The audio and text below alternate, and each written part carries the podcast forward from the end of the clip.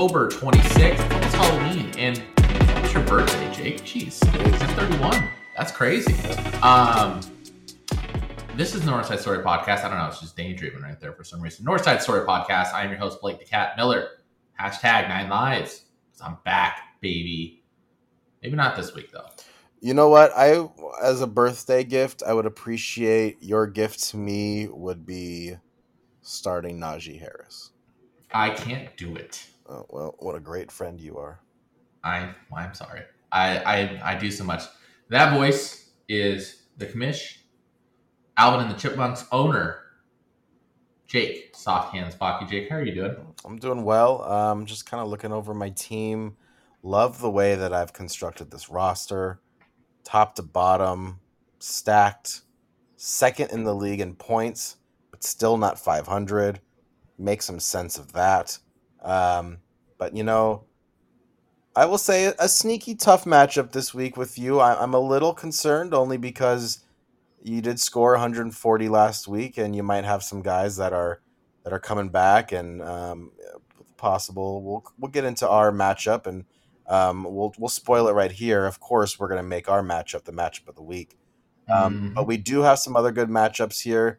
I do feel like some of the teams are starting to separate themselves, whether that's a good or a bad thing, um, which we'll get into. But my favorite um, segment of the week, I look forward to it every Thursday night. Bakke's bets. I mean, unheard of this week. Absolutely unheard of. Yeah, we'll go over all those losses that you accumulated in Bakke's bets. Go over all the matchups. We'll eventually go over our matchup of the week, which I'm very excited to dive in. It's going to be exciting. It's going to be a fun week eight of the NFL season. Jake, you ready to get going? Can't believe it's already week eight. Or is it seven? Yeah, week eight already. Unbelievable. This year's flown by 50% almost of the way through. Let's do it. First matchup, Notorious 6 1 going up against Fitch. We had a couple guys playing, uh, obviously with Josh Allen, Mike Evans. Mike Evans get a late, late, late touchdown, which actually covers for the Bucs. Um, heartbreaker, heartbreaker if you're a Buffalo backer in that game, but still gets a touchdown. Doesn't doesn't matter how much or how they look or how they come. You take it. 11 point out, and he was just phased out. Seemed like the entire game. Baker was under duress. Seemed like most of the time, uh, especially two, uh, especially two in that matchup there was about three drives where Baker's heels were in the end zone. So that does not work for Mike, Mike Evans. See a lot of the time uh, it was just Baker, Baker going to Rachaad White, who Trey has on his bench. Um, a lot of that came through the air, 39 yards on the ground, 70 through the air. It was just weird game plan, or not game plan, weird situation, weird game script that just had Mike Evans inefficient. But all you need is a touchdown. Josh Allen, 29 29 points himself. He's having a little bit of issue that the announcers in the game uh, were talking about. He still hasn't recovered from when he got uh, banged up in that Giants game. Went to the tent at like a random point in the game, but when you're getting when you're getting touchdowns like he is, either through the air, um, and anytime you're getting a rushing touchdown, he's had back to back rushing touchdowns. Actually, looking at this, he's had a touchdown, rushing touchdown in every game since week three, besides week six when he got banged up. Mm-hmm. So that's what you're getting out of Josh Allen, number one ranked quarterback. I would have guessed.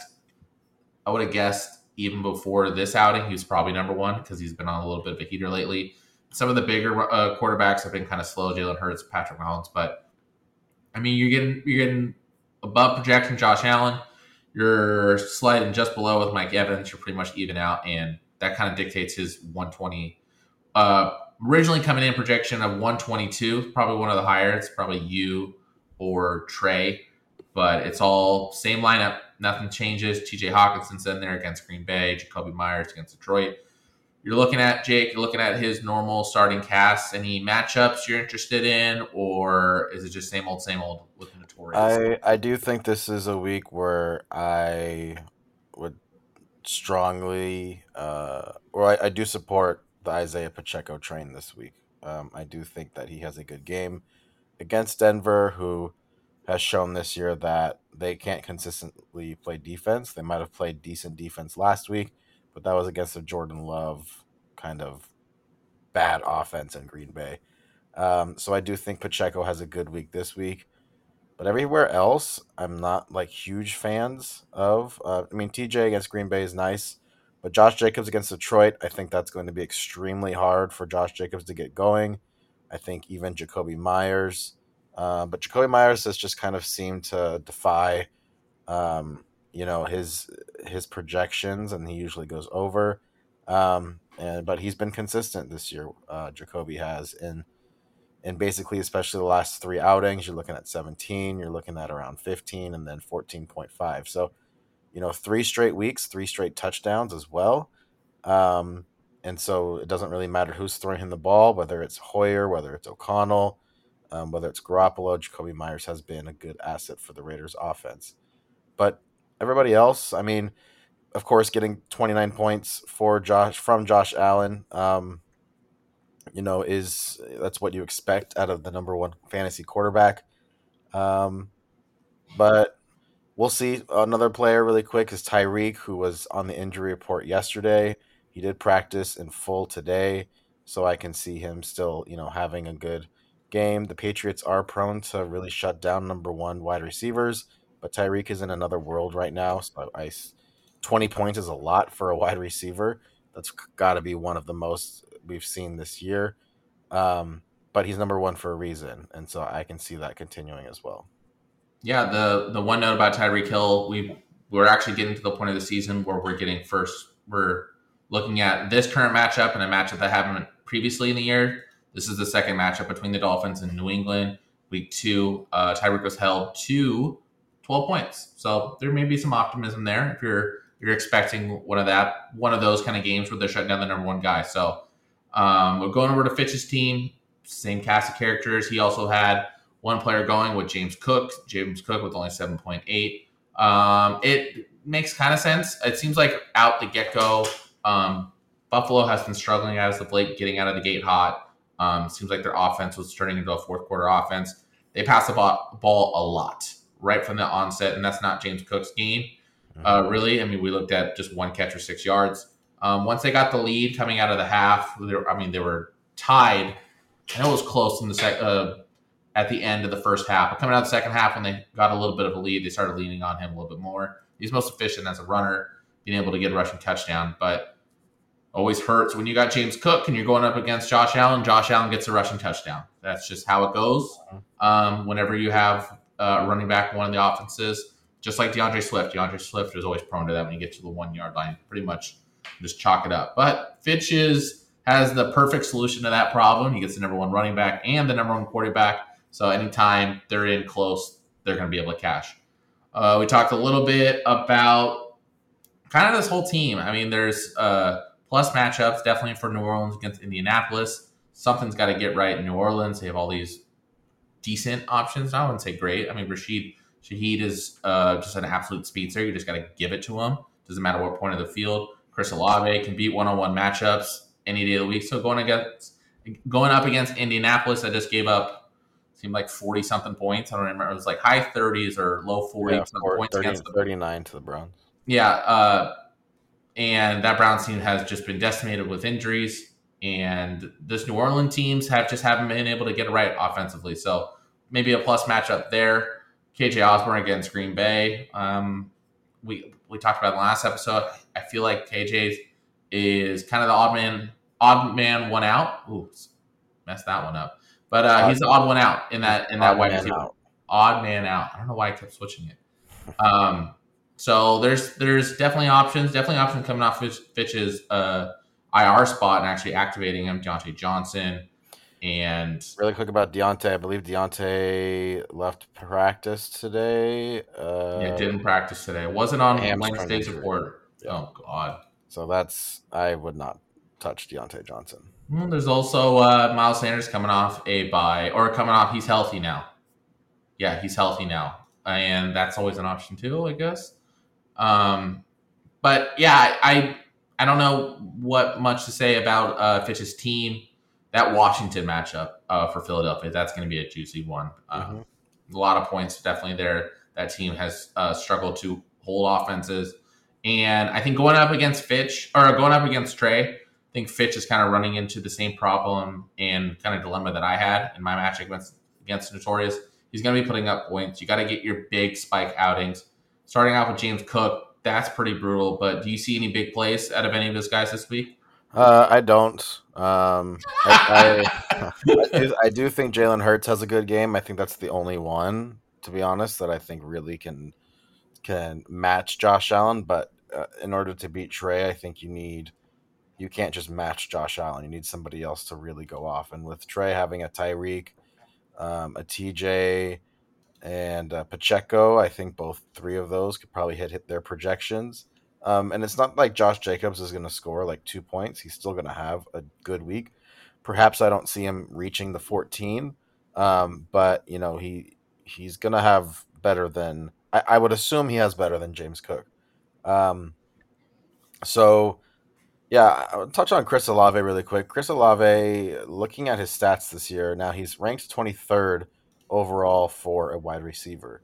Now he was dropped in the second round, and I think that's where pretty much everybody expected him to go. And I never really bought into the Chris Olave train this year, only because I've watched Derek Carr for years, and unless you're a Davante Adams, I've just never seen a wide receiver really go off with Derek Carr. And Chris Olave's got talent, but you look at the targets, and they just don't translate into anything. They're very much empty targets, in my opinion, where you're looking at and I will say, the start of the year, not bad. But the last two weeks, 10 targets, which translates to 13 points. Okay, uh, pretty good. But as a wide receiver one, you would kind of expect a little bit more. But last week, 15 targets, seven receptions. And some of that, if you watch Saints games, is Derek Carr. And some of that is also Chris Olave. Yeah. Just not running his routes. He is just, it's, he just kind of seems out of it lately.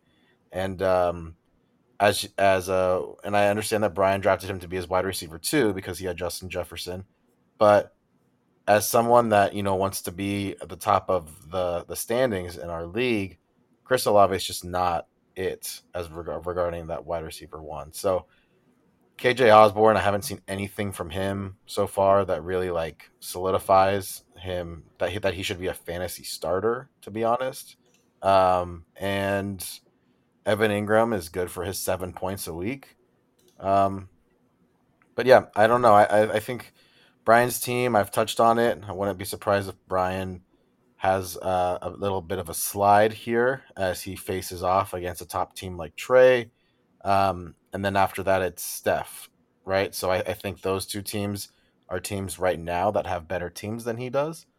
Um, so yeah, I, I, I I'm not the biggest fan of Brian's team, um, and I think he just has to kind of float right now until uh, Justin Jefferson gets back. Well, you got to make a decision here. He's going up against Notorious. Um, I'm going to hop ahead of you. I'm going to take Notorious yeah. this matchup. I like, like I said, 15 is a lot, especially when you're getting 29 out of the gate and you're already starting off with 11 in a lackluster game where you could probably take an advantage mm-hmm. of of Trey. And he's since he's getting Mike Evans, he's getting those points there. That I mean, Mike Evans has been good as of late, but um, I think every time you roll into your flex spot or say it's your second uh, running back, there's always one guy you're starting that you're, you know, have the utmost confidence in. I think if I didn't see this Thursday night game, I'd be having obviously questions about Mike Evans, but getting 11 points from him really just sets the the floor for a lot of the uh, high end fantasy assets that he has on his team. And um, yeah, I'm just taking Trey. I think this is going to be a, I think this is going to be a bloodbath. Yeah, I I think give me Trey by 20 points. I think that's a solid number for Trey to win by. Because um, I do think Jalen Hurts is going to put up a good amount. Um, and we'll see if Swift does. But Hurts is is really in the zone right now. He's probably got to be ranked number two. Yeah, he's ranked number two. Um, and he has one, two, three, four, five, six rushing touchdowns this year, which is just for fantasy quarterbacks is unless you're named Lamar Jackson, it's kind of unheard of. So um, but I'll take Trey to win this uh, matchup. And yeah, I think he just continues to kind of stack his wins um, while his team kind of shows that consistency.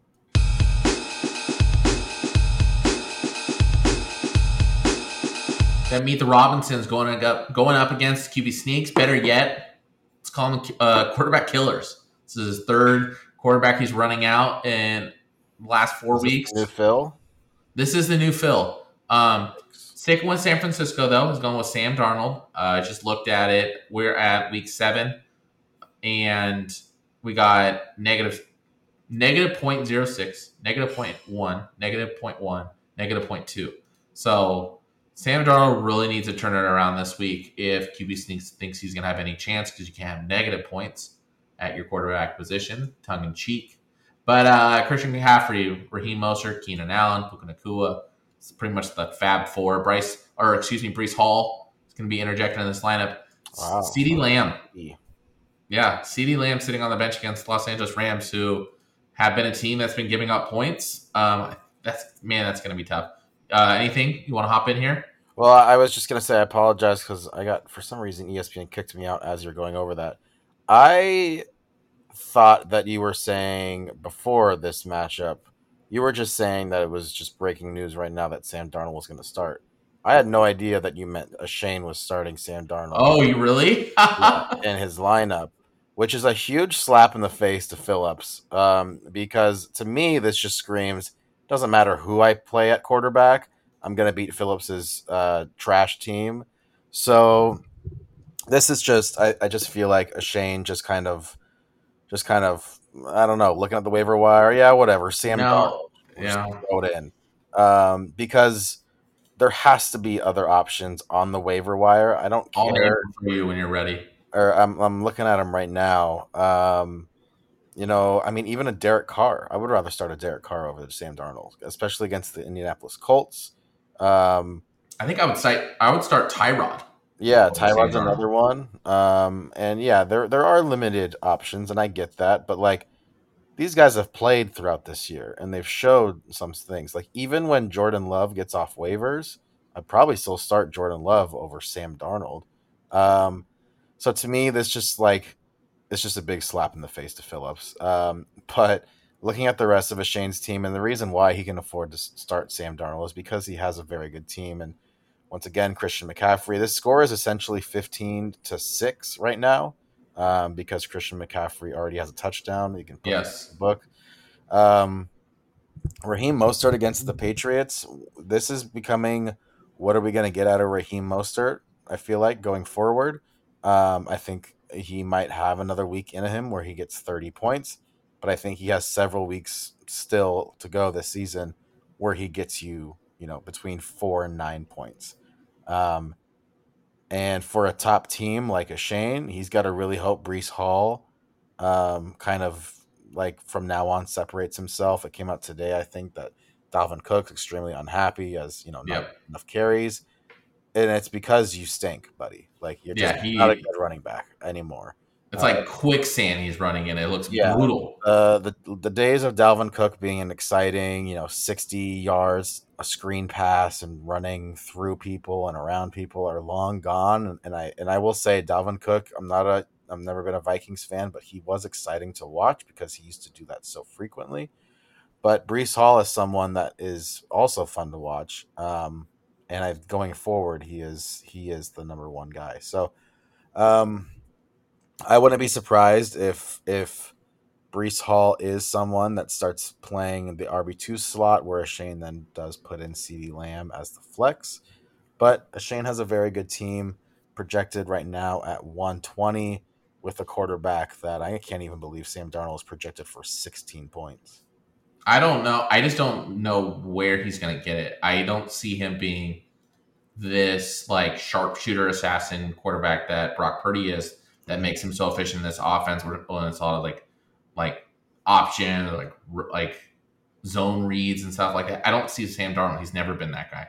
Sam Darnold was the guy that you're you're rolling out when he was with the Jets, and you know that you knew that they were going to get blown out because he can air it out, and like he could maybe sneak in for a touchdown every now and then. So I just don't see I don't see the path. I don't I don't see the path them getting to 16 for him. And like you said, there's other teams there. Maybe he's just I don't know, maybe he's just sticking to the Niners. I just go with Brock Purdy, just sticking in that lineup because all it takes really for Sam Darnold is a couple dump off to Christian McCaffrey, his guy, and you're getting double Sure. points there. So maybe that's the the unconventional route that we're seeing with their Puka Nacua against Dallas. I don't even know what to expect in that game. Rams always struggle when it's when it's uh, going up against an elite pass rush.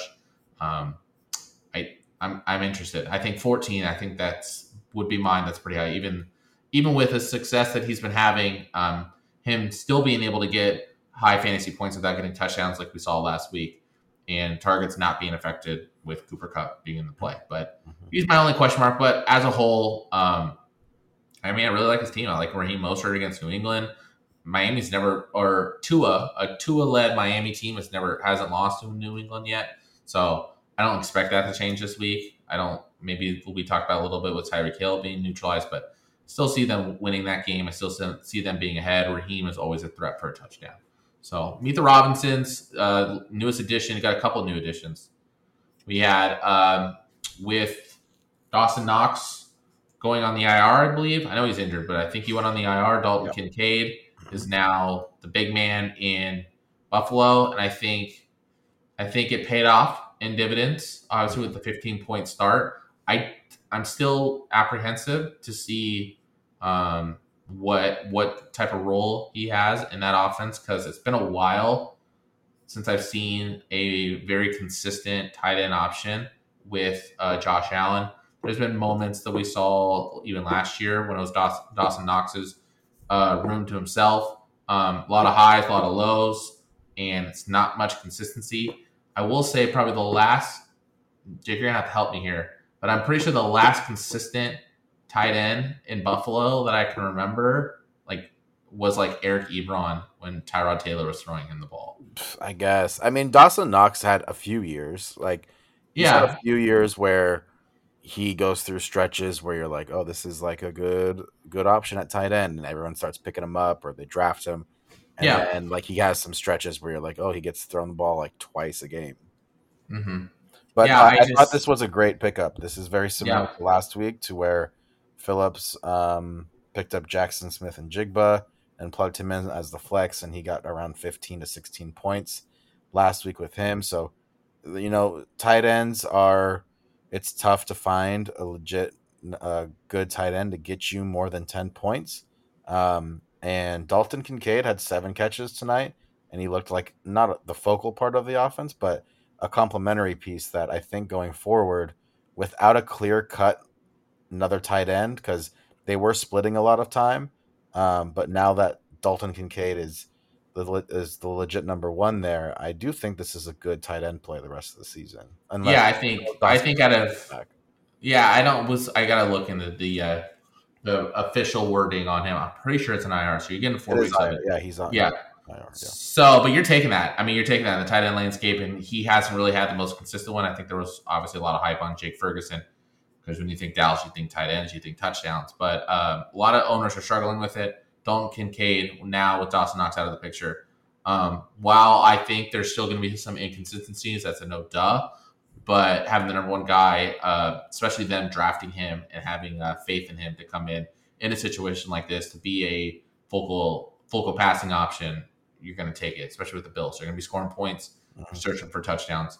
One guy that needs a touchdown in the worst way is Calvin Ridley. Calvin Ridley last two weeks hasn't put up more than five points, and it's not uh, from a lack of trying. Uh, two weeks ago, he had eight targets, four catches, 30 yards. But against New Orleans, uh, only four targets, one catch for five yards. We always talk about that's kind of his big guy uh, that we talked about after week one. Uh, it seemed like the world woke up and we're like, how did how did we not draft Calvin Ridley even higher, even though he went in the fourth round with all the kind of questions you had him coming back in the league. But five five points. I mean, just going through we have a four point, a five point, a four point, a one point. Even I mean, even the best guys have down weeks, but Calvin Ridley didn't seem like to be the guy that would have those down weeks. And when you're pairing a guy like Calvin Ridley with another streaky wide receiver option with Terry McLaurin, um, who's a bit has been more consistent this year. Um, he's got four outings over over 11 points, and then his lowest of the lows occurred in week one uh, when he only had four points. And, and I don't know we all remember that game. That was the the the big comeback from Washington. But uh, more cons- a little bit more consistent. But when I think Scary Terry and I think kind of that offense as a whole, I think if it's a plus script for uh, Washington, there's definitely uh, options to gobble up some touchdowns. Um, Curtis Samuel's always in the mix. You have uh, Jahan Dotson, uh, Jahan Dotson in the mix. But if there's anything you can rest your head on in this matchup, though, I mean, the Robinsons going up against Philadelphia last time they met up. I think Terry McLaurin had the biggest one of the one of the more bigger outings of the year, having eight catches, 86 yards. But Darrell Henderson's in the lineup as well. Uh, new pickup, hot pickup after what he did last week against Pittsburgh. R- really just stepped right in and took 18 carries for uh, for 61 yards and a touchdown. Now, touchdown definitely helped. 13 points, you'll take it, and um, definitely worthy of the pickup. Didn't look like he didn't spend anything.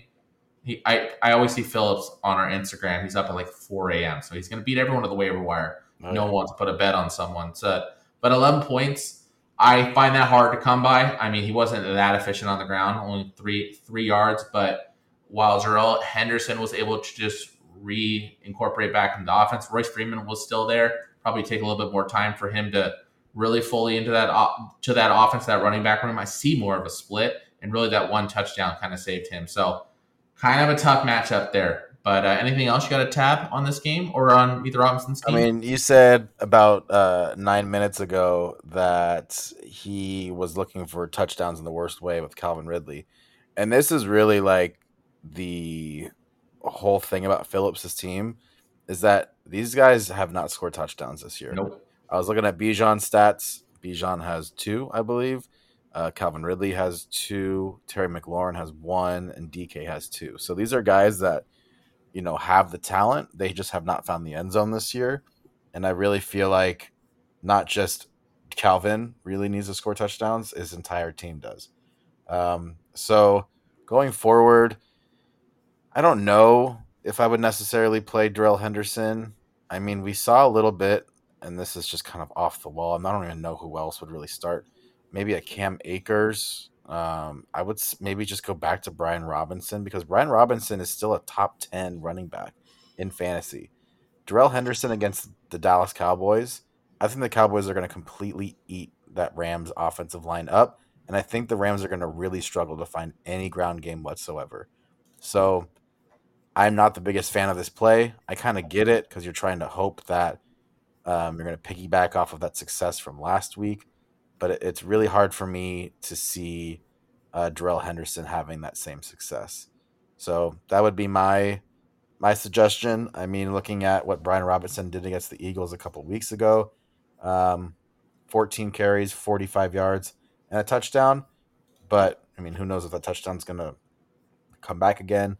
Uh, but it's hard. Phillips does not have a lot of options, so he's probably just trying to, you know, hit the jackpot with Darrell. Um, he's going to need to hit a jackpot, I think, in this matchup. I think we got a couple of matchups. We're only on matchup two as we're previewing all of them. But when I'm when I'm getting onto this page and I even see Sam Darnold, that kind of startles my eye. Um, I just keep going down the roster and I just see, see what I see what I really like about QB Sneak's team. He's just got a very balanced attack. He's got a lot of heavy hitters. He's got Keenan Allen that we didn't really talk about him when we went over his team, but still, even after a low outing last week against Kansas City, he's still still top to me, easy top ten option every single week. Having him and Puka going up against a Calvin Ridley and a Terry McLaurin matchup, mm-hmm. I just there's just too many mismatch. And QB sneaks, I think, is going to get the victory here. Yeah, I agree. I think Shane picks up a big win after dropping a game last week. Um, and Phillips continues to fall in the standings.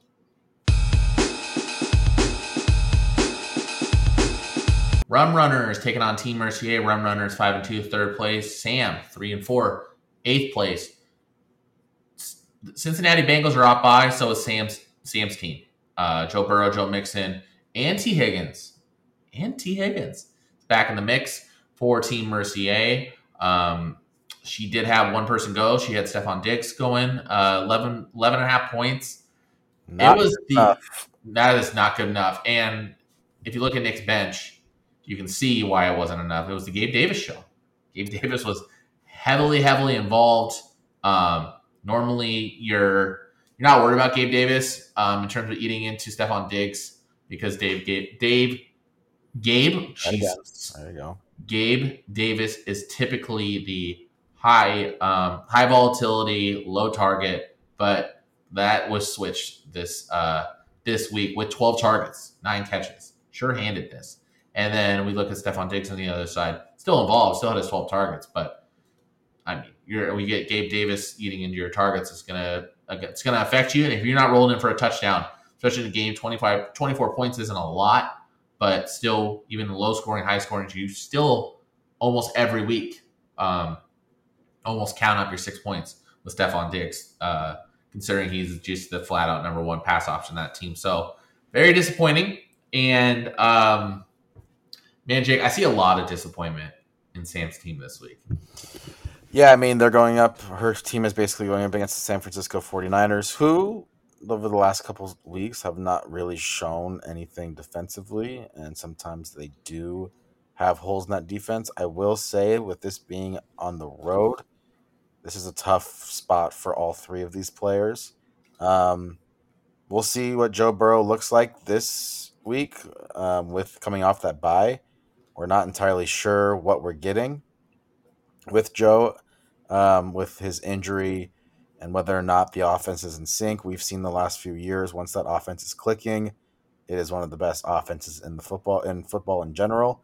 But this week is going to be very interesting. Um, you know, Joe Burrow essentially has the same projected points as Sam Darnold, which is a little uh, alert, uh, alerting. And so I don't know what we're getting out of that. Um, and to start off with Stefon Diggs only having 11 points is just a major disappointment to this team because without Stefon Diggs really putting up a high number, um, it's hard to come back from that. I don't know if I would play anybody else besides Tee Higgins in that flex. I look at perhaps a Zach Moss, and I think maybe, but they're going up against a good rush defense in New Orleans, so I would stay away. Monty is still out, um, and yeah, I don't know. Sam's team is is one where um, I was kind of high on coming into the season, but as the year has gone on, and I've kind of seen that Bengals offense struggle, when you have that many players on one team and they struggle, you're you're not looking good. So I think this week, um, I think Nick's just gonna get that luck again, and uh, and um, you know, I mean, we can talk about his team if you want to talk. Yeah, the only thing that I that I wanted to touch on is sometimes early in the season we get performances from some individuals and we kind of hold on to that moniker, or um, we think when we're looking at projections, we're more keen to be like, oh, he's going to go over that rather than like, how in the heck is Najee Harris going to score more than six points? Like, we get that with players, and I think that I think that I myself still kind of have that feeling. Brandon Aiyuk, um, but we're looking at eleven projections. He's a guy that you think, hey, you know what? He's definitely involved. Deebo's banged up. George Kittle had a game last week. That's not going to happen this week. Brandon Aiyuk's got to be the guy. But no, last three weeks um, hasn't caught more than five, five, five balls, which doesn't seem like a lot for Brandon Aiyuk for how we talk him up. Yards are there, but hasn't hasn't been over ten points. I mean, yeah, real, realistic, yeah, realistically though, but even realistically, we have four weeks where he hasn't hit ten points, and that's that's troubling. And earlier in the season, when he had those two two big games, you look at eleven point five and you think, you know what, I didn't get everything out of Stefon Diggs, but Brandon Aiyuk is a guy that kind of has been hot, and he's he's a guy that can give you that explosion game to kind of balance out those two projections. But he hasn't been these last three weeks, and um, I don't really know what the script of that Cincinnati game is going to be. Like you mentioned, they're going to be at home, and um, they've just played some bad football the last couple of weeks, and you're going up against a Cincinnati team that still has a lot of questions. But I mean, Sam Darnold, it's Sam Darnold at the end of the day. So I just don't know what you're getting at your wide receivers uh, for San Francisco. Jonnu Smith is just nothing. I mean, I he's he's been better, but it seems like as soon as people started realizing how good Jonathan has been doing, I can't believe we I, we have a matchup with Atlanta tight ends. Wow, that let's let's just hop over to Rum Runners now. Yeah. Kyle Pitts, six point nine uh, nice. projection going up against Jonnu Smith, and I can't believe it either. I don't know how it happens. Uh, a team that has been considered a fantasy uh, football wasteland is now being able to support two teams with two starting tight ends. I I don't think that's true, but that's just the state of the tight end. Uh, yeah, I'm very curious. I wish we could plug in um, these rosters and see what the what the stats are regarding how many teams in ESPN fantasy leagues have are going up against each other with Kyle Pitts versus Jonnu Smith. I can can almost guarantee you it's probably less than three percent of all fantasy teams or fantasy. I can't imagine. I can't imagine there's a lot of like 16 team leagues out there. Yeah, yeah. But um, okay, I brought us over here to Rum Runners. Who do you want to talk about? Um, yeah, looking at Nick's team, I think with the trade of Tony P and kind of being able to use a couple players as far as as plugging in, um, with Deebo being out and hurt, um, Michael Pittman against the Saints, that will be a very interesting matchup because even after his game last week where he scored that big touchdown, he only had two targets, and he after the game was very much like, "Hey, like I I should be." a bigger part of this offense. I, I am a weapon. So we'll see if they get anything going there with him. But they go up against a good secondary with Marshon Lattimore most likely going to be on him. You're looking at Davante Adams against Detroit. Davante once again has not really shown too much the last few weeks. Um, I will say I think it's mostly the quarterback play. Um, Travis Etienne has been awesome this uh, the last few weeks and so far just this year in general. And I think this continues against a Pittsburgh defense, although they are on the road.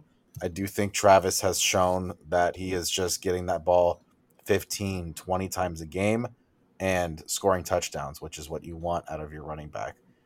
Everybody else, I will want to touch on one player that we talked about last week in which we weren't fans of, but digging into his stats a little bit more, Courtland Sutton is a touchdown machine this year. He has five touchdowns this year in seven weeks. Um, in one of those games, he had basically was a bye week for him. He only had one catch for 13 yards. But besides that, you're looking at all weeks over nine points. And so I personally think that uh, you got to find a spot for him in your lineup, whether that is over Michael Pittman. I think Devonta Smith against Washington is a big, big time matchup for Devonta. So I think that he's fine. And Devonta, I still would, of course, start him. But I, I personally think that I would start Courtland Sutton over Michael Pittman. Uh, one matchup within the matchup that's interesting is uh, earlier, the first couple weeks of the season, Team Mercier was always posed the question do I go with Joe Burrow, who has been struggling, or do I throw in a Kirk Cousins start of the year that was pretty hot? And uh, once Joe Burrow started to get healthy, there was some uh, roster spots that Team Mercier needed to make. She dropped Kirk Cousins. Kirk Cousins is now on Nick's team, and you talk about definitely he has he's rostering a couple quarterbacks, and they're still decent quarterbacks, but you talk about what a perfect situation for Rum Runners to the last couple weeks have a guy like Kirk Cousins when you had a pretty decent start, a pretty consistent start out of Deshaun Watson, and thinking that's going to be your quarterback, and then being able to just roll out Kirk Cousins every week. Um, it's going to be, I don't know if this is a plus matchup, but I think any situation Kirk Cousins with uh, his offense, just how that team likes to play through, him having 45 attempts last week against San Francisco. Um, you're going to take that for any fantasy, especially even with Justin Jefferson out. You saw the um, you saw the big week out of Jordan Addison. Mm-hmm. You got touchdown machines like T.J. Hockenson. You're, you're going to have options there. So I'm interested in seeing that matchup. Uh, I'd be interested if this is a close one, seeing if uh, Rum Runners once again squeaks it out from uh, maybe a couple yards of Kirk Cousin running or or a blown pass by Joe Burrow. But interesting there. I do you have something you want to hop in on? No, I was just gonna say with Kirk Cousins throwing the ball so much, he's still a fantasy, I think a top ten fantasy quarterback, no matter what. It was very interesting to see Sam drop him over someone like Matt Stafford. Um, I'm I'm just not sure why Kirk was dropped. Um, and you know, good on Nick for picking up a quarterback because Deshaun Watson's definitely not it. I don't even know why he has Deshaun Watson still because Baker Mayfield is better than Deshaun Watson when it comes to fantasy and just I think in general anyway. So um, solidified I think Nick's quarterback position for sure with Kirk and, and I do think that's a good spot with him. Green Bay's defense has not shown much this year. They've been kind of disappointing. Um, and Nick has a good team, but I, I personally don't think this is a squeaker. I think Sam struggles to score 100 points again, especially with the Stefon Diggs kind of output. Um, and I think she struggles to score 100, while Nick probably gets to that 110, 115 mark. Yeah, I, I think it's difficult for Team Mercier to find roster spots to keep kind of high end quarterbacks when she currently is rostering four tight ends with Jonnu Smith, Taysom Hill, and on her IR, both IR spots. Most leagues don't have. I feel like IR spots are like not something like that's given. Like more, mostly she have like one. We have two, but she's utilizing both her IR spots with Pat Freiermuth and Zach Ertz. So, um, Rum Runners, Rum Runners is going to win this matchup. 96 points almost seems like a stretch, but Yeah. any big outing from Joe Burrow and just Cincinnati in general, I do see this as a game. Maybe, just maybe, it's Tee Higgins' time. Um, I think coming out of the bye, he is a huge focal point in that offense, and I think maybe this bye week was the perfect uh, remedy and getting on the road. Maybe a perfect remedy for him to get back to it. Um, Sure. I see him hitting projections, especially with that leaky San Francisco offense uh, or a defense. Excuse me. Yeah, I will say Yeah. about the defense really quick is like the the one part that they're kind of susceptible to is the pass. Um, Yeah. With you know seeing Jordan Addison just rip balls away from their defenders. I mean, Mari Cooper, I think the week before in like terrible conditions had like four catches for like 110 yards. So the the the defense of the Niners, their pass defense has been bad. I am worried about Joe Joe Mixon and seeing. I don't think he's going to have a good game. Perhaps he gets into the end zone, and it's a little bit higher scoring than we have originally thought. But yeah, I, I could see that with T. Um, I can also see Ja'Marr Chase having a big game too, and like him being the only one. Um, that, Yeah. you know, goes off. Yeah, I mean, and what a bummer each and every week when that does happen. When Team Mercier has Cincinnati Bengals literally cornered with with players, but yeah, I think that's the only way she got a chance in this matchup. I'm going to say it does not happen uh, to the effect that um, she has enough points to take over Rum Runners because I think Rum Runners just has the better team. I love Travis Etienne. I um, Davante, you're, you're almost banking on projections, even though he's been struggling as late. Jimmy G's back in practice. I don't know if he's going to be starting. And given that backfield or given that quarterback room, even Jimmy G is a godsend for uh, Davante Adam owners. So I like Rum Runners this week. I think he wins. I still think it's going to be close, though. It's going to be close, but I think I'm going to take Rum Runners.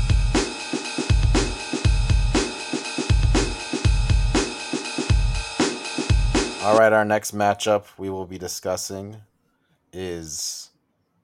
Wait, can you do you hear that? No, I can't hear that. What is it? I hear, I, I hear Adam Thielen running in to the starting lineup, back in Steph's team. Our favorite Thank player God. this year in fantasy, Adam Thielen, and his Carolina Panthers bandana head wrap that I'm looking at right now. Ranked number seven overall this year in fantasy. Insane. Now we like to talk about when we're right, and I believe we've been right on. You know, we'll give the Adam Thielen, um, and we'll even give the D'Onta Foreman to you from last week. So two of the three players that we played, where do they play early this preseason? And we talked about have hit this year in fantasy. Um, players that have hit on Steph's team this year, Adam Thielen being one there needs to be consistency for this team in order for this team to win. The Patrick Mahomes that we've seen over the course of the early season, the beginning of the year wasn't enough. It's been better as of late, especially last week. You're looking at someone like an Austin Ekeler who has shown none of that consistency this year. Uh, DJ Moore last week that kind of contributed um, the last couple weeks after dropping essentially four straight pretty good weeks, especially that one where he dropped 50 points, of course. Somehow, some way, Dallas Goedert has been a consistent tight end. So Steph is kind of riding that roller coaster right now of trying to find that consistency. Sometimes it's uh, her team is way up, sometimes her team is way down. So tough week last week with Steph and losing that close one to Nick. Um, but when you look in Steph's team and you see these players, we think they're good on the surface. Are there any that you think this week regarding matchups that you're a fan of?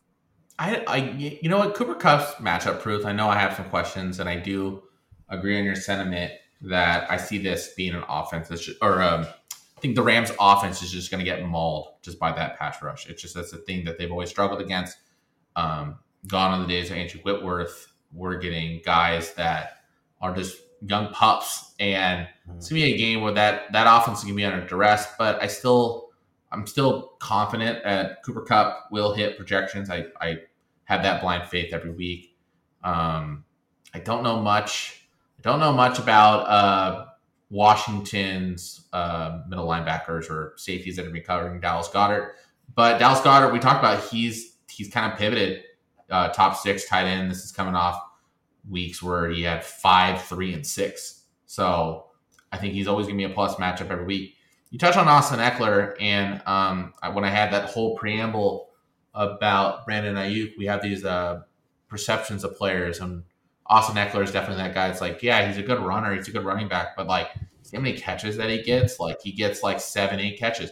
It's not the case. I mean, he's been banged up. We're only looking at a three three game sample, but um, four catches. I mean, that's still a lot for a running back. There's still um, there's still probably plenty of running backs that you would beg for them to have four catches. But even last week in a game, a highly offensive game, when when teams were scoring, both uh, Chargers and KC, only one catch. So you're pretty much relying everything on the ground at this point with Austin Ekeler. And while the Bears are this kind of mediocre two and five team that we all don't take seriously, um, they're only allowing 82 yards in the ground this year. It's not the defense lot. has been much better as of late. Yeah, so this isn't the walk in the park matchup. This isn't um, this isn't really game script like positive for Austin Ekeler. I still see can't, I still see the Chargers winning this game. I see them beating them. Maybe it's like a touchdown lead for the whole game, but that's gonna be a game where they're gonna be running the ball. And like you mentioned, Jake, we're seeing a plus, a better defense as of late, and we're seeing a team that even in these games where they're getting blown out. I mean, we think to the uh, the game against Kansas City where they lost by like a million points. You still got to play defense, even when you're down all that scores. And most of the time, te- teams are running the ball, so you're getting extra attempts. You're getting extra attempts at teams running on you. 82 and a half, 82 yards per game. That's that's a good defense. Mhm. So big questions with Austin Ekeler, especially when he's supposed to be one of those guys that you're set and forget it. You have you're hoping more for the big game. You're not expecting it, which is always tough when you got high end uh, running backs like that. And overall in her team, though, besides the starting lineup, I'm rolling everyone out every week. She's going to be scratching her palms, thinking about Christian Kirk and how she can get him into the lineup. But can't take Adam Thielen out of the lineup. His red zone targets and just like his importance in the offense is just it's insane. And Carolina's been bad. Obviously, they haven't won a game yet, but they're kind of just like like so so in both like widers like in both offense and defense. Like this isn't a team that's just terrible, like just terrible offensively. I mean, Yeah. you got games with over three games over 100 yards with Adam Thielen. They're moving the ball, so um, you're you're you're not taking Adam Thielen out because there's going to be red zone opportunities, especially against Houston. It's going to be this might be a sneaky high game. Um, and then DJ Moore against Chargers.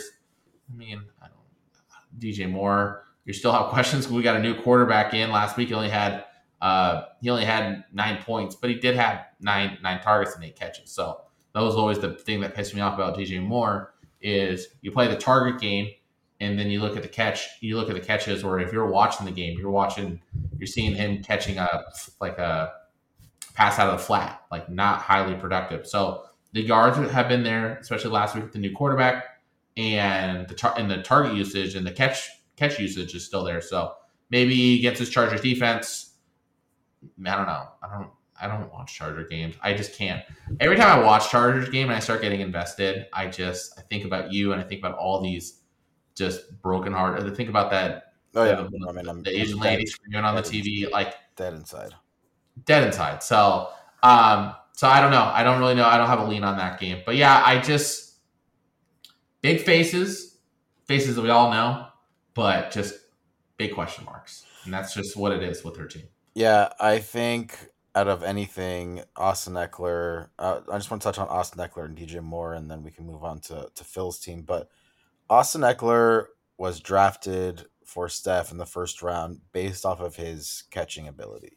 Yep. It was not based off of his running ability, and the offense has changed a little bit as Justin Herbert is now more just basically kind of robotic in the way that he's just throwing to the first read or throwing to the second read. He is not doing that classic imp- improvisation like somewhat like a Mahomes does or like a Josh Allen does. And I think that's kind of hurt the Chargers this year as he's just trying to go through the through his reads and he's just not dumping it off to Austin Ekeler. Now Austin Ekeler has been hurt as we have talked about. He missed those four weeks with a high ankle sprain. Uh, and so he's I, I do think he's still coming back from that, and I think it's going to take him a little bit of time. But once again, I don't care if it's the Bears. I, you are spot on. Their defense has played better. Unless Austin Ekeler hits the end zone, he is not coming close to these projections. Um, I don't think that he's going to get enough yards on the ground, and I don't think he's going to get um, all those catches. I do, unless someone like now Josh Palmer has been kind of um, in and out of practice this week.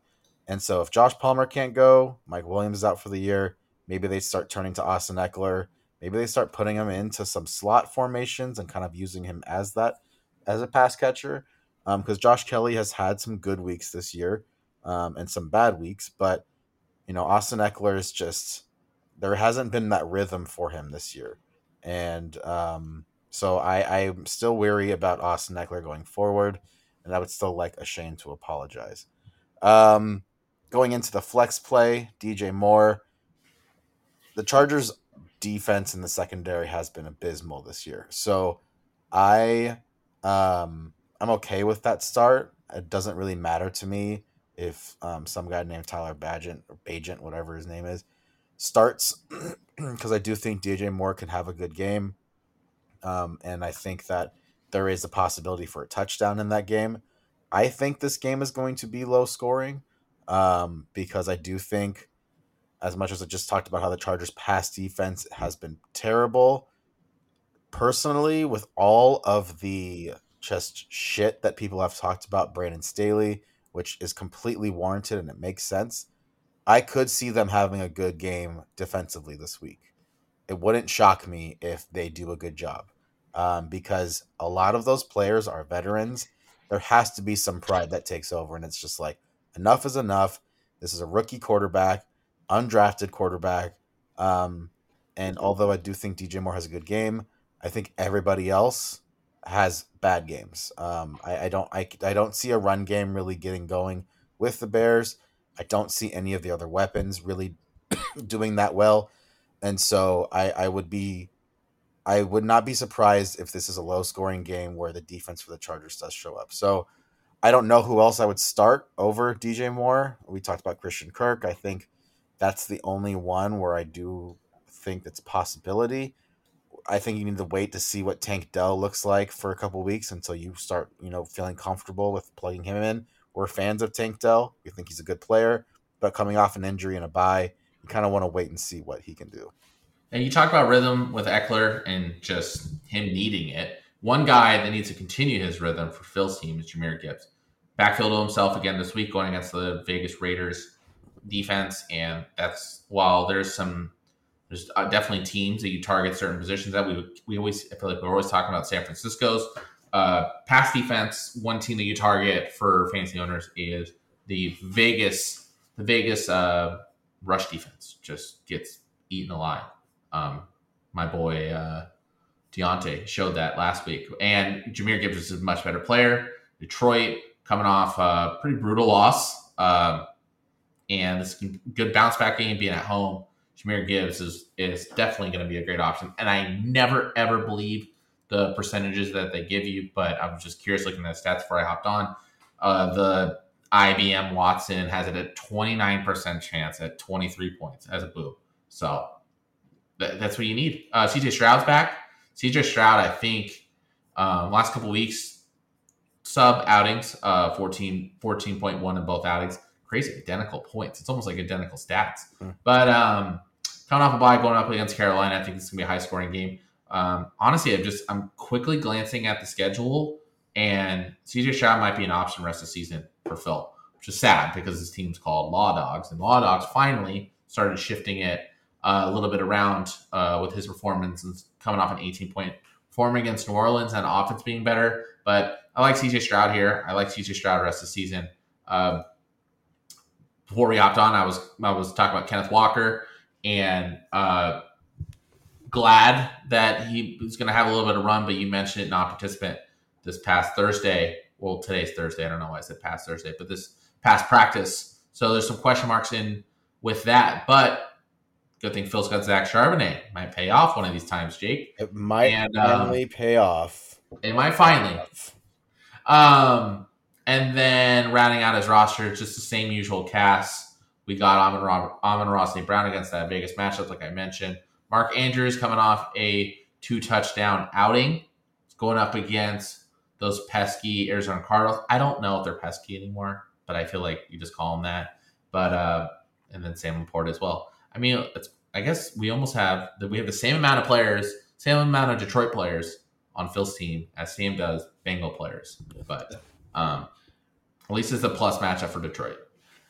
Yeah, um, Phil's rolling out a solid squad this week, and I've talked about this with Phil's team. Is that I've always liked his players. He just can't seem to get wins with them, um, and this what happened last year too. Uh, last year, um, I know Saquon was a part of the team, and there were a couple other guys I can't think off the top of my head right now who they were, but remember, excuse me, just being like, why doesn't this team have more wins? And I personally believe it has to do with Phil's inability to let go of the handcuffs and just not draft them and try to build out some depth. So, um, once again, though, a two two tight end set for the Law Dogs, um, and uh, you know these two have good matchups, um, but you know, let me look very quickly here. When it comes to tight ends, I want everyone to listen to this. So, when it comes to tight ends, it's always good to look and see and just look at flex overall, um, and type in all. And you go to flex, and you look at the points. Click on the points. Travis Kelce right now is basically in the Kenneth Walker and Ja'Marr Chase, Adam Thielen area, right? To talk about someone like Mark Andrews, he's basically James Cook, right? Is that is that where you? That's a good, I guess, a solid tight end. Now Sam Laporta is in the Terry McLaurin, so you're essentially starting James Cook and Terry McLaurin to your fantasy squad. Your flex play, and I know that Phillips is starting Terry McLaurin. I was gonna say, wait, hold up. However, Phillips's team is not good, and I think he can tell you that he doesn't have a good team. I would not want to start Terry McLaurin any time, even as a flex play. I'm looking at some other players around him. You know, TJ Hockenson is in Zay Flowers, Josh Downs, right? Like tight ends are really hard to come by. So if you have one and it's a top five, that's great. If you have two, I am not starting that second tight end. But Phil doesn't really have any other choice because he's stubborn. He's unable to trade. And so going forward, it's hard for me to pick Phil's team when he has two tight ends starting on his team. I'm going with the Law Dogs in this matchup, and I, I blew it. I you called me out because I was telling Jake before I was like, "Hey, you might be surprised what I'm picking this week." So he's like, "So you're going with the Law Dogs?" And Yeah. I tried hiding it, but I can't. Um, I'm going with the Law Dogs. I think it's a plus matchup. I mean, I would um, I would perceive the Vegas to be a team that is giving up points. I think the uh, this Detroit team throws the ball. I think they're going to continue to throw the ball with Jared Goff and his offense. Um, and Sam Laporta, I would take, I would take, I would be, ha- I would be happy with a uh, Scary Terry as my flex option in a perceived matchup, a good matchup. So um, I give you your point though. I think uh, there's definitely better options out there. I think Phil Phil's a little too late. I saw, I believe we're going to go to our matchup next, and I think you have Josh down. So like there was definitely better. For Huh? absolutely free. I picked him Yeah. up one bid for him. So thanks for giving me a good player, everyone. Yeah, so I think uh, I think that there were better options out there that I think Josh Downs. I think everyone's sleeping on. You've been you've been sounding that horn for a while, but I think there's some familiarity with with Law Dog's uh, lineup. Um, it's not like he's hitting stinker of a weeks, hitting 80, 90 points. Team's been putting up points. Um, I feel like he's been kind of close in these matchups. I think this week he's got a good he's got a good lineup. What I talked about, we didn't even talk about Rhamondre Stevenson. Even against Miami, he's just not an interesting running back. He's not a guy. I feel like he's a guy that kind of scrapes towards that projection line of 12. We talked about the matchup with Austin Ekeler and kind of what we're, what we're thinking out of that Chargers uh, Chicago game. I just uh, I see Law Dogs getting to that 118 number before Steph, so I'm taking the Law Dogs. I'm hopefully he gets out of last place with this win. Well, if he gets out of last place with this win, you're most likely going to have to supplant him in 10th. You're most likely will get there with your loss against me this week. But um, I'll take Steph's team. I, I'm not entirely comfortable picking her team, but I just I just feel like she has the better players. You know, Patrick Mahomes, 25 points projected is a lot. Um, but I think he can definitely build off of what basically he uh, what he had against the Chargers last week. He did just play Denver a couple weeks ago at home and only scored 17 points. Um, but I do think that you know, seeing him work other weapons in like a Rashee Rice, um, and of course Travis Kelce, um, MVS having a big catch last um, last week. So yeah, I do think Patrick Mahomes uh, has has around his projections you know, Cooper Kupp and Adam Thielen. I could see Cooper Kupp getting some garbage time points in this matchup. Um, I could see the Rams being down and just trying, like maybe down by 10 with two to three minutes left, and just Dallas playing that, you know, drop back and just letting Cooper Kupp kind of, you know, come down the field um, with Puka. So I'll take Steph's team. I wouldn't be surprised. I do, I do think the DJ Moore play is fine, but I, I really wouldn't be surprised if she puts in Christian Kirk instead. Um, but yeah, give me House Chargarian um, to get back on track, and for Phil to to keep his last place.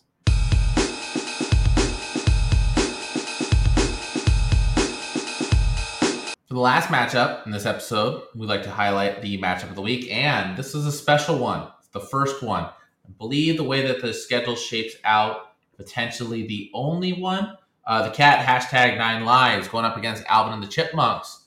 A couple podcast hosts mixing it up, mm-hmm. and um, I think the cat wins. That's the end of the episode. Thank you everyone for listening, and that is it. Play Najee, you coward. I will not play Najee Harris in this matchup. It's um, it's killing every bone in my body not to play D'Onta Foreman in this matchup. Um, he was buried in Phil's IR spot, but Roschon Johnson is healthy. He's at practice. He's gonna be starting, which sucks. I want to play D'Onta so bad, but I got a lot of like running back options. I mean, I have like a lot of these like meddling, uh, like C tier, C tier, C tier with like the potential of like you putting out. Yeah, which is fine. I mean, at the running back spot, I just got a lot of like middling 12 point projections. I got uh, Derrick Henry right now in that second spot that I've that I'm kind of questioning about. Derrick Henry um, at home against Atlanta, potentially the last game for uh, Derrick Henry in uh, Tennessee. So definitely interesting. And oh, and as the trade deadline, I believe comes up next Tuesday. Jake, am I correct there? Yeah, I think it's on Halloween. Yeah. Um, when that deadline comes on Tuesday, um, you got when you got like a really good asset on a bad team. Um, guys like Derrick Henry, it almost seems like they're safe, but as he's getting as he just hit that thirty year old window, um, this uh, is when you start. I think he's getting dealt. I think this is the team in the Titans that have to look in the mirror and be like, we are just not good anymore, and we need to just get as many draft picks as possible. Now, NFL trades, they are definitely not what people think. Um, the Titans just traded their like all pro safety to the Eagles for a f- fifth and a sixth round draft pick. Yeah. Which, like, I personally think that's nothing. but NFL teams for some reason just don't give up a lot of draft capital. Yeah. Um, If I were you, I am hoping Derrick Henry gets the hell out of Tennessee because Yeah, not, no, definitely. not only is he probably going to go to a contender, but that's going to open up Tyjae Spears to be the running back that you have on the bench to be the number one in Tennessee. So you're basically getting Yeah. two very good options. You know, I read that Derrick Henry, the most likely landing spot is the Baltimore Ravens. Which I love. think I would would be a love fit. that. I think that would take away a little bit of me with with Lamar Yeah. Jackson getting some um, rushing touchdowns, but I also do think that would open up some receiving opportunities um, and uh, sorry, some passing throws, some passing touchdowns for Lamar as well, because I think sometimes teams tend to really stack the box against Derrick Henry, especially over the last few years with just the atrocious play by Ryan Tannehill and other quarterbacks that Derek has had to really deal with, Marcus Mariota. So, um, yeah, I think that would be very interesting. Um, but looking at this week, we'll say good start for you with Chris Godwin, and you had texted me um, after he scored the touchdown. This is what you've been waiting for. But and, and I quickly quipped back. Um, at, I mean, at the end of the game, and at, when when I got on here to discuss some of the things from, through sports tonight, that you jinxed him because not only did Chris Godwin, I believe he had uh, fourteen point two points or something to that effect. It was like 13, but yeah, it was high. at halftime, and then he only ended up with another two points um, after the half. So you know, sometimes we just have to wait and be patient, and then because I think you know personally, if you wouldn't have said anything, you probably would have had a DJ Moore game. Uh, maybe. I, I mean, what I was most excited about with Chris Would Godwin sure that- caught in that uh, that Yeah, hail mary. Hundred percent would have got that hail mary. Yeah. Um, Chris Godwin, just getting him seeing dirt. Um, that's all I needed. So I was happy. I may have jinxed myself. I've been prone to that. But one guy, as of late, who I haven't had to worry as much about tight end or uh, touchdowns with Chris Godwin is Jordan Addison. Now, obviously, being hyperbolic here, coming off a big, big win against Trey, and really it came on the back of Jordan Addison with his two touchdowns, 123 yards, almost a 30 burger.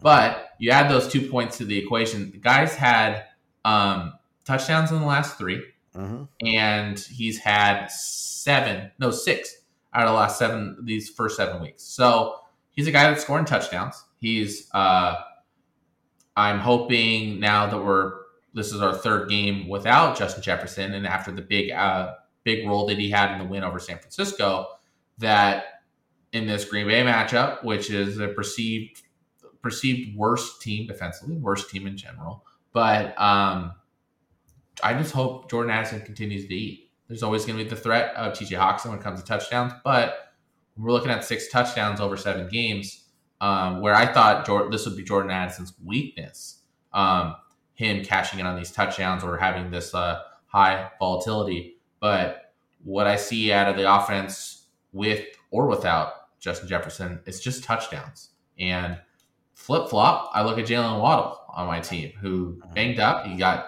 knocked out of the game early with that back injury. Came back. He's still healthy, but still limited in practice this week. Um, there was some high amount of optimism. Um, not that I'm rooting for injuries, but I just want everyone to be safe. But uh, Tyreek Hill um, banged up with his hip, but he came out with a quote that he's going to be fine, ready to go. Takes a little hit on Jalen Waddle, but Jalen Waddle needs to start cashing on touchdowns. He only has two touchdowns on the year, and he's kind of the inverse Jordan Addison. You're looking for touchdowns. You don't. Um, he's the inverse. You feel like I'm cashing in on touchdowns due to high target volumes. Target volume has been all over the place this year. I'm seeing more averages to the five and six than I am the nine and ten. Um, maybe this is a situation going against New England that Miami has had success on.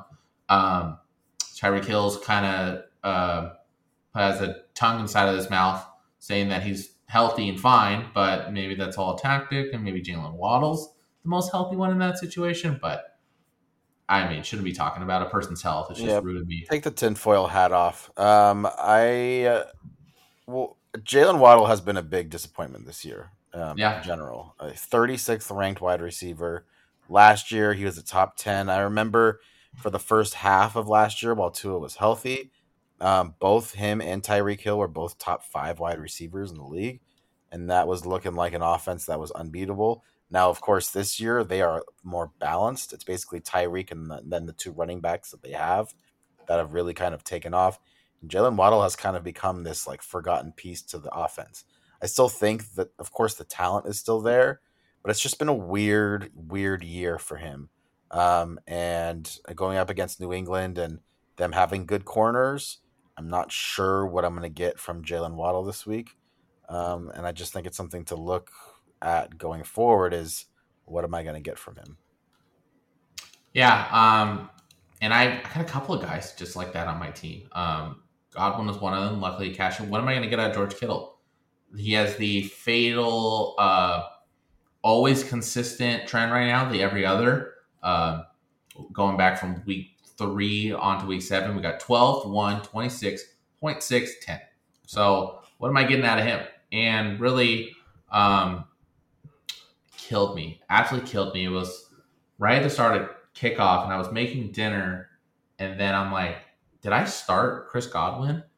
And I went in there and I and I checked, and then not only I'm like, oh, I started him. Maybe I was still thinking, I wasn't sure, but it killed me, killed me that I have him in my flex spot because that severely limits me now going in. Now, I mean, nothing's crazy going to happen, but if I get an injury, so say Jalen Waddle, um, I'm I'm I'm just, I'm limited. I'm just that that lack of flexibility I have now heading to this week with anything that can happen.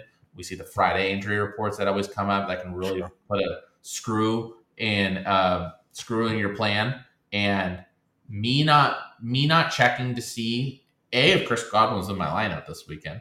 I'm talking like this was a victory lap for me that I threw him in there. forgot mm-hmm. and me not double checking to not have him in my flex spot. So I don't think, and I know you don't think that's going to be a big deal because you're expecting a big outing from your team. But it's little stuff like that about screwing up your like lineup, about where you're positioning them, and locking out your flex spot can cost you.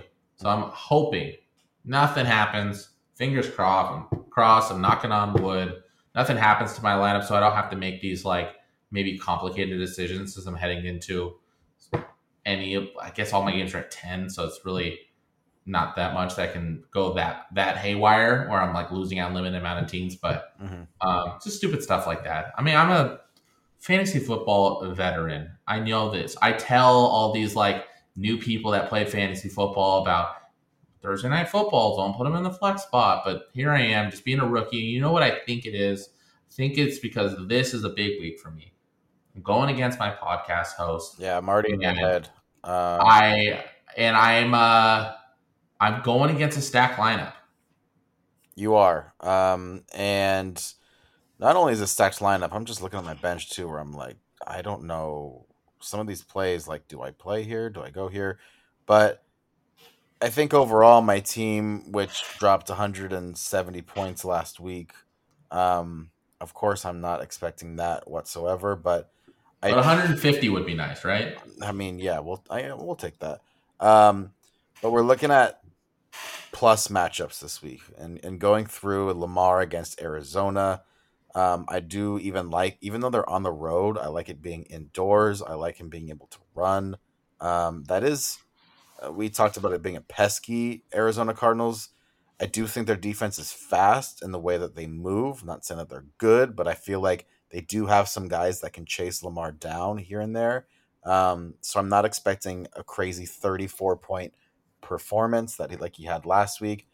Um, but I like the way that he's been playing, um, and they've been moving the ball very efficiently into the red zone. It's just whether or not they've been able to cash those red zone uh, touchdowns in. So we'll see if that continues.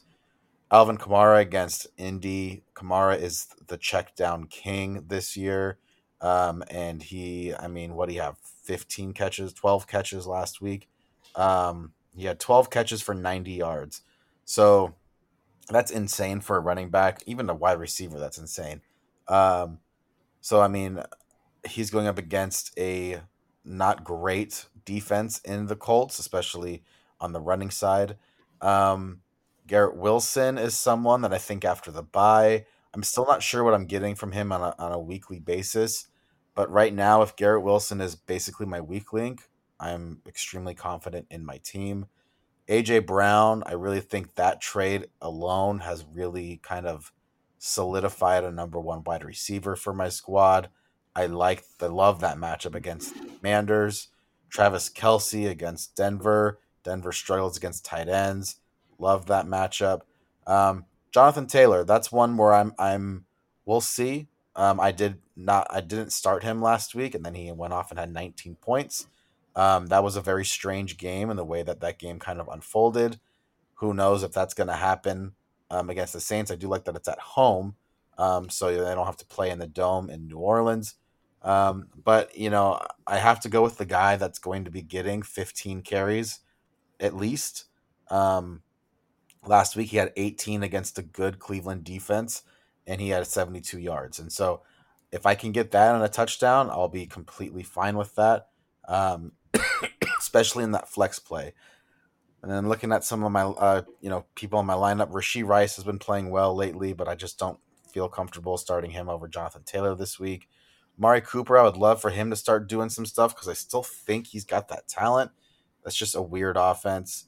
Josh Downs, uh, George Pickens has been pretty solid this year too. I just, I feel like I have these embarrassment of riches, but I feel like this team that I have in now is my team the rest of the season. Well, we're not talking seasons here, Jake. We're talking matchups. Are you taking your team or what? You're not going to give any input on this glorious. No, I don't team? care. No, I don't want to like. I slobbed all over my team. You slobbed all over your team. I gave some say? input to Jalen Waddle and how big of a disappointment he was this year. Hmm, I wonder who traded Jalen Waddle to you. I think I think Lamar is going to have the greatest game of his career. Alvin Kamara is going to have 17 catches. Oh, here I know. Tony, uh, all right, we get what you're doing here. You're just going to be saying all this stuff just for me to drop 75 points against you. Um, I'm going to take my team because I think my team right now. Um, I just I have the players. They just have to perform. That's it. And I don't think in fantasy sometimes that works and sometimes that doesn't.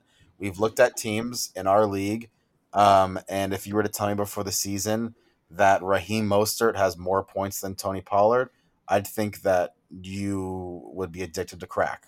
Um, so I, you know, we don't know what a lot of these players are going to do on any given Sunday, but nice. we know. But I, but I will say that, that I love my team, and I think my team is has the players. They just we got to see if they can actually score the points. But I'm going to take my team.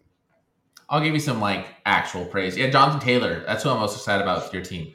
New Orleans. Um, New Orleans really hasn't played anyone good this year, and their defense is probably the shining point because their offense is so bad. But this still is a very susceptible defense, and my issue with them is they never really got the pass rush. Um, they're kind of just mid, mid right now. You're a couple weeks now removed where there's no there's no doubt about it that if there is a like talent discrepancy or if there's a better feeling in the room uh, in Indianapolis that John Taylor is their guy for the rest of the season, yeah. it's kind of put up or shut up time right now. There's no more excuse about him getting integrated back into this offense. He's walking in not uh, to a good matchup against New Orleans. So I, I definitely see this is going to be that get right game. I mean, you put up 170 last week. Jonathan Taylor has gotten better each each and every week, but I think uh, third time's a charm at home against New Orleans. Um, I, I really like him this week, and I um I'm going with your team, Jake. I, I as much as I have confidence in my team and starting out with 15 points with Chris Godwin, definitely has some room for optimism. But um, yeah, your team's just a wagon, an absolute wagon. Um, I see a lot of touchdowns. I see a lot of opportunities. Alvin Kamara can probably get two touchdowns worth just in catches alone, which we've seen all this season. Lamar, I like your analysis on uh, Lamar being in the dome. I think it's going to be a positive for kind of anyone, and he's just on another level. I they mentioned it, they mentioned it in the Ravens cast against the Lions last week. There's teams that just struggle going up against running quarterbacks because they probably just don't see him that often. And Lamar's on this another level where he's not only just this normal running quarterback that sometimes teams that don't play them enough or like with with in their division or or whatnot. I mean, we think about the Rams. We think about uh, where Arizona plays. They're playing statues with Brock Purdy, Matt Stafford, and um, now Geno Smith. So I, I just see Baltimore blitzing them and how how how they've been doing so far these last actually these last couple weeks. Mm-hmm. So I just see big outings out of your team. You get the better players. I think um, I think 110, what it's projected me at. I think that's gonna be around where I'm at. I think I give myself say a like a 10 point window. I'm always susceptible um, creeping back under that 100 yard or 100 point marker that I've just struggled to be at all this year, besides last week. But I, I think 110 is about right. But uh, I think your team puts it together, goes out and does its job, but and I think takes the victory over me. Yeah, I, I think getting back to back 100 point weeks for you, and I'm not trying to say this, even though I've kind of killed your team off already. I think actually that is it's a big positive for your team because it just hasn't been there all year um, as far as like consistently breaking 100 points um, scoring 100 and was it 30 or 40 140 140 yeah, 130 yeah. Uh, yeah so last week you know putting up 130 140 whatever it was um, just to just to kind of prove that that just wasn't like a one time thing right? So just really being able to accrue those points and you know even hypothetically if you were to lose this week still scoring points, and we talk about this every single week, is it super important for tiebreakers. So being able to score 100, 110, because there are some teams in this league that are going to be fighting for that sixth spot that kind of consistently have put up 75, 85, maybe even a 90 every other other week. And so scoring these points, um, especially because your team didn't score them in the first four to five weeks, scoring them now and kind of turning it back on with perhaps someone like a Jordan Addison um, and perhaps getting, you know, better production out of Saquon and Derrick Henry um, is going to be important. But I cannot wait for this to come down to Jared Goff needing like 33 points in a Monday night game. And I'm going to be texting you with optimism. And yeah, you mentioned points, points, points, points, win or loss. And this is a big matchup. I mean, we're right now, uh, you're in fifth place. I'm in seventh place. That means I think, believe Steph is in between us because I think she outscored me and I think she's three and 4 mm-hmm. So I mean, still early and on. This not going to decide the playoffs or who gets in, but I think for both of us starting out the year behind the eight ball, I don't think either of us has been either 500 or above at any point so far this season. So this is it kind of the narratives that are going to be asked in this matchup is Alvin and the Chipmunks, who literally recreated his roster and it's got a like a beast of a roster. Is he a full? Is he ascending? Is he uh, was last week not an aberration, or is it going to be something of a consistent powerhouse in this league? And then you got teams like mine who have just not been able to show up. Had a big week last week with 139.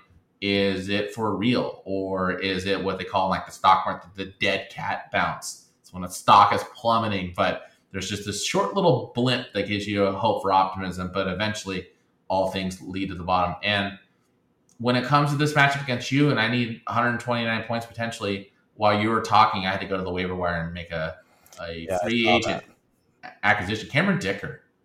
Dicker the kicker. Yeah, good and, luck.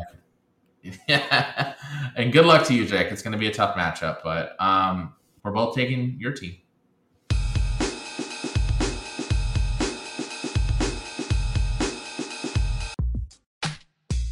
All right I have to face the music. Bakke's bets last week was trash. Absolute trash. 0 and 3. First losing week of the season. We'll get into the picks here um, and Bakke's bets. As I said, 0 and 3, first losing week. Just not necessarily torpedoing the record uh, like, do you have another record on you? Nope, not at all, Jake. That's it. Uh, I believe I was thirteen and seven. Uh, going we're thirteen and seven. Yeah, so I was You're going into thirteen and seven. So now we are thirteen and ten, um, and we can go over those games. As a couple of those, I will say one of them didn't stand a chance. The Buffalo Bills, and we saw this tonight as well, just cannot cover a game to save their lives. Their defense has been atrocious as of late. Offense kind of inefficient. They played the New England Patriots last week, and the Patriots actually knocked them off, beating the Bills 29 to 25. Bills were supposed to were seven and a half point favorites and just completely losing outright. Second game, which I will say looked dead in the first quarter, looked dead in the first half. Ravens Lions over under, I believe it was 43 and a half. 28 points scored by the Ravens. But guess what? In the first half. But guess what? The Lions, zero. So what I knew what was going to happen was that if I could keep a low scoring third quarter, I have a shot, which that's exactly what had happened. Now, Ravens, they were winning 35 to 0 going into the fourth quarter. Basically, just couldn't allow two scores. And what ha- ended up happening were the Lions scoring a touchdown in the fourth. And for some reason, Dan the Man Campbell, down 29 points with six minutes left to play, decided to onside kick. Look, Dan, you're not coming back down 29 points with six minutes. Did an onside kick. The Ravens had two first downs. Justin Tucker, easy field goal. I lose by 0.5. Third and final game of the evening.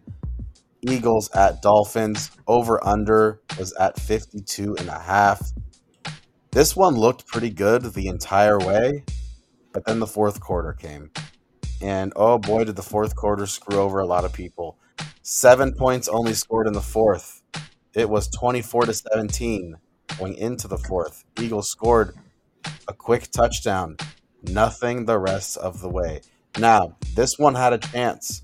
If D'Andre Swift would have just kept on running into the end zone instead of getting tackled inside the two minute warning, or sorry, right around the two minute warning on the five, he would have cashed. But unfortunately, the Eagles win 31 to 17, 48 points scored, did not hit the over.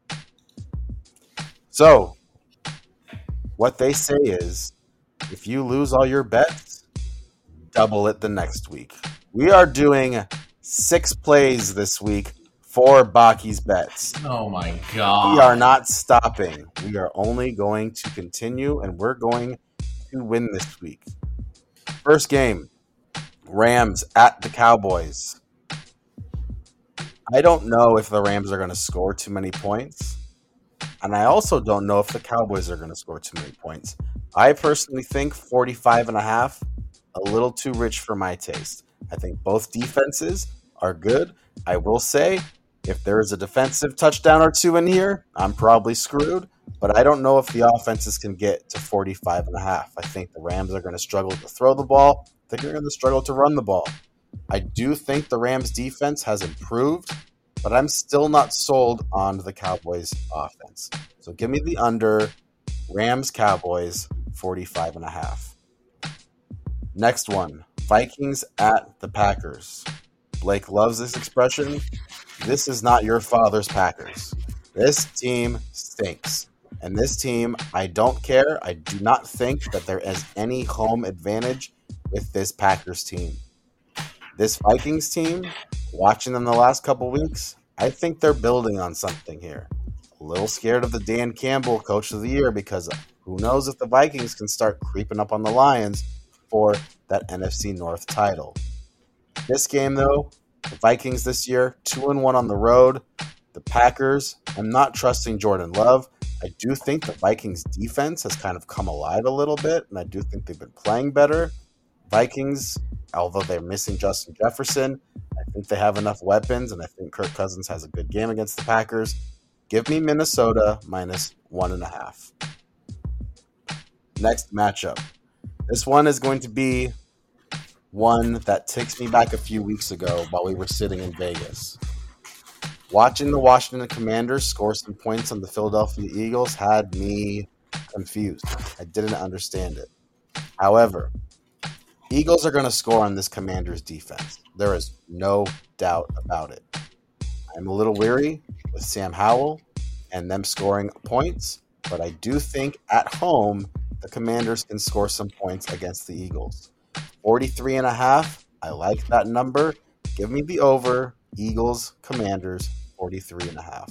Big game by the Eagles. I can see them scoring 30 plus points by themselves. And I do think the Commanders have enough to where they can score 14 to 17 points. Fourth game. This one's a parlay. This is the first Bakke's Bets parlay that we have done. Two teams. Two What the hell are we doing here? Okay. Jacksonville Jaguars money line against the Pittsburgh Steelers. I love the way the Jags have been playing lately. They're 3 and 0 on the road. I don't get the Steelers. I don't think they're a good football team. Mike Tomlin, however, is a hell of a coach. I feel like he is the only reason why this team has been doing anything lately. But give me the Jags money line on the road, and then give me the Texans money line on the road against the Panthers. So that's Jags and Texans money line. That is plus 165. If you were to put $100 down, you would win $165 off that $100 bet. Okay, so Jags, Texans money line. Texans coming off a bye. Panthers also off a bye. However, uh, Blake and I are both in agreement where we don't think the Panthers are that bad of a team, especially what their record indicates. But I love the way that the Texans are playing this year.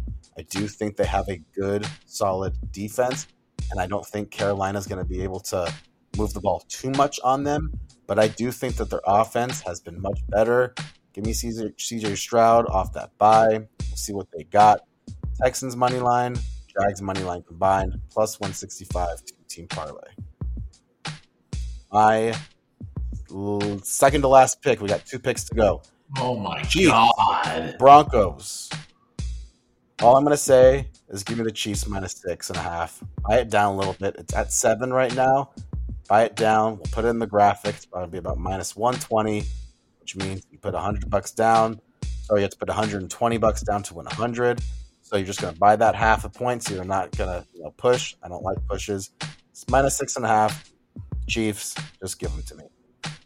Last but not least, we talked about this in the matchups earlier.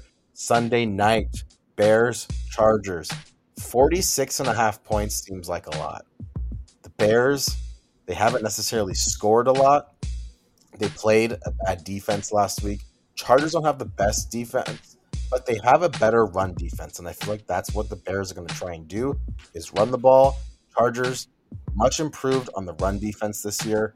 Chargers offense, though, little banged up, not looking great. And we talked about how the Bears have a good run defense. So give me the Bears, Chargers, Sunday night prime time, 46 and a half. What a prime time game that is.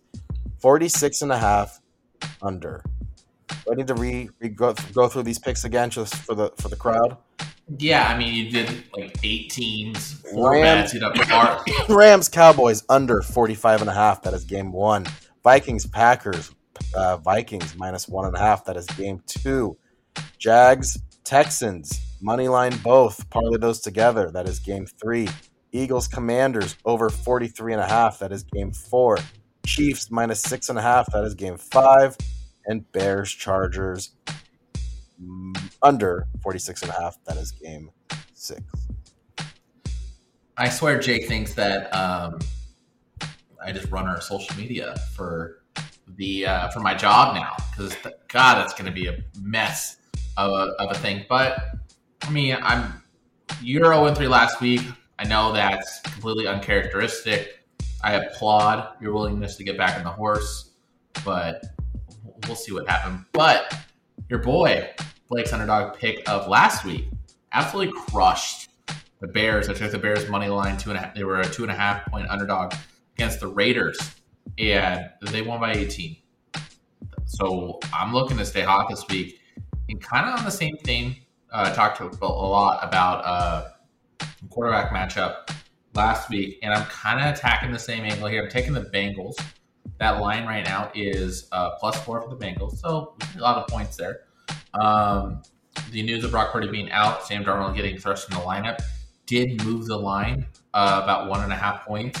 I think it's while I don't think Brock Purdy is this all star quarterback by any stretch of the imagination, but I think he's a lot more valuable to this team than um, Vegas Vegas thinks. Uh, Bengals are on the road in this matchup, but they're coming off a bye. Uh, the big question with that team is just health.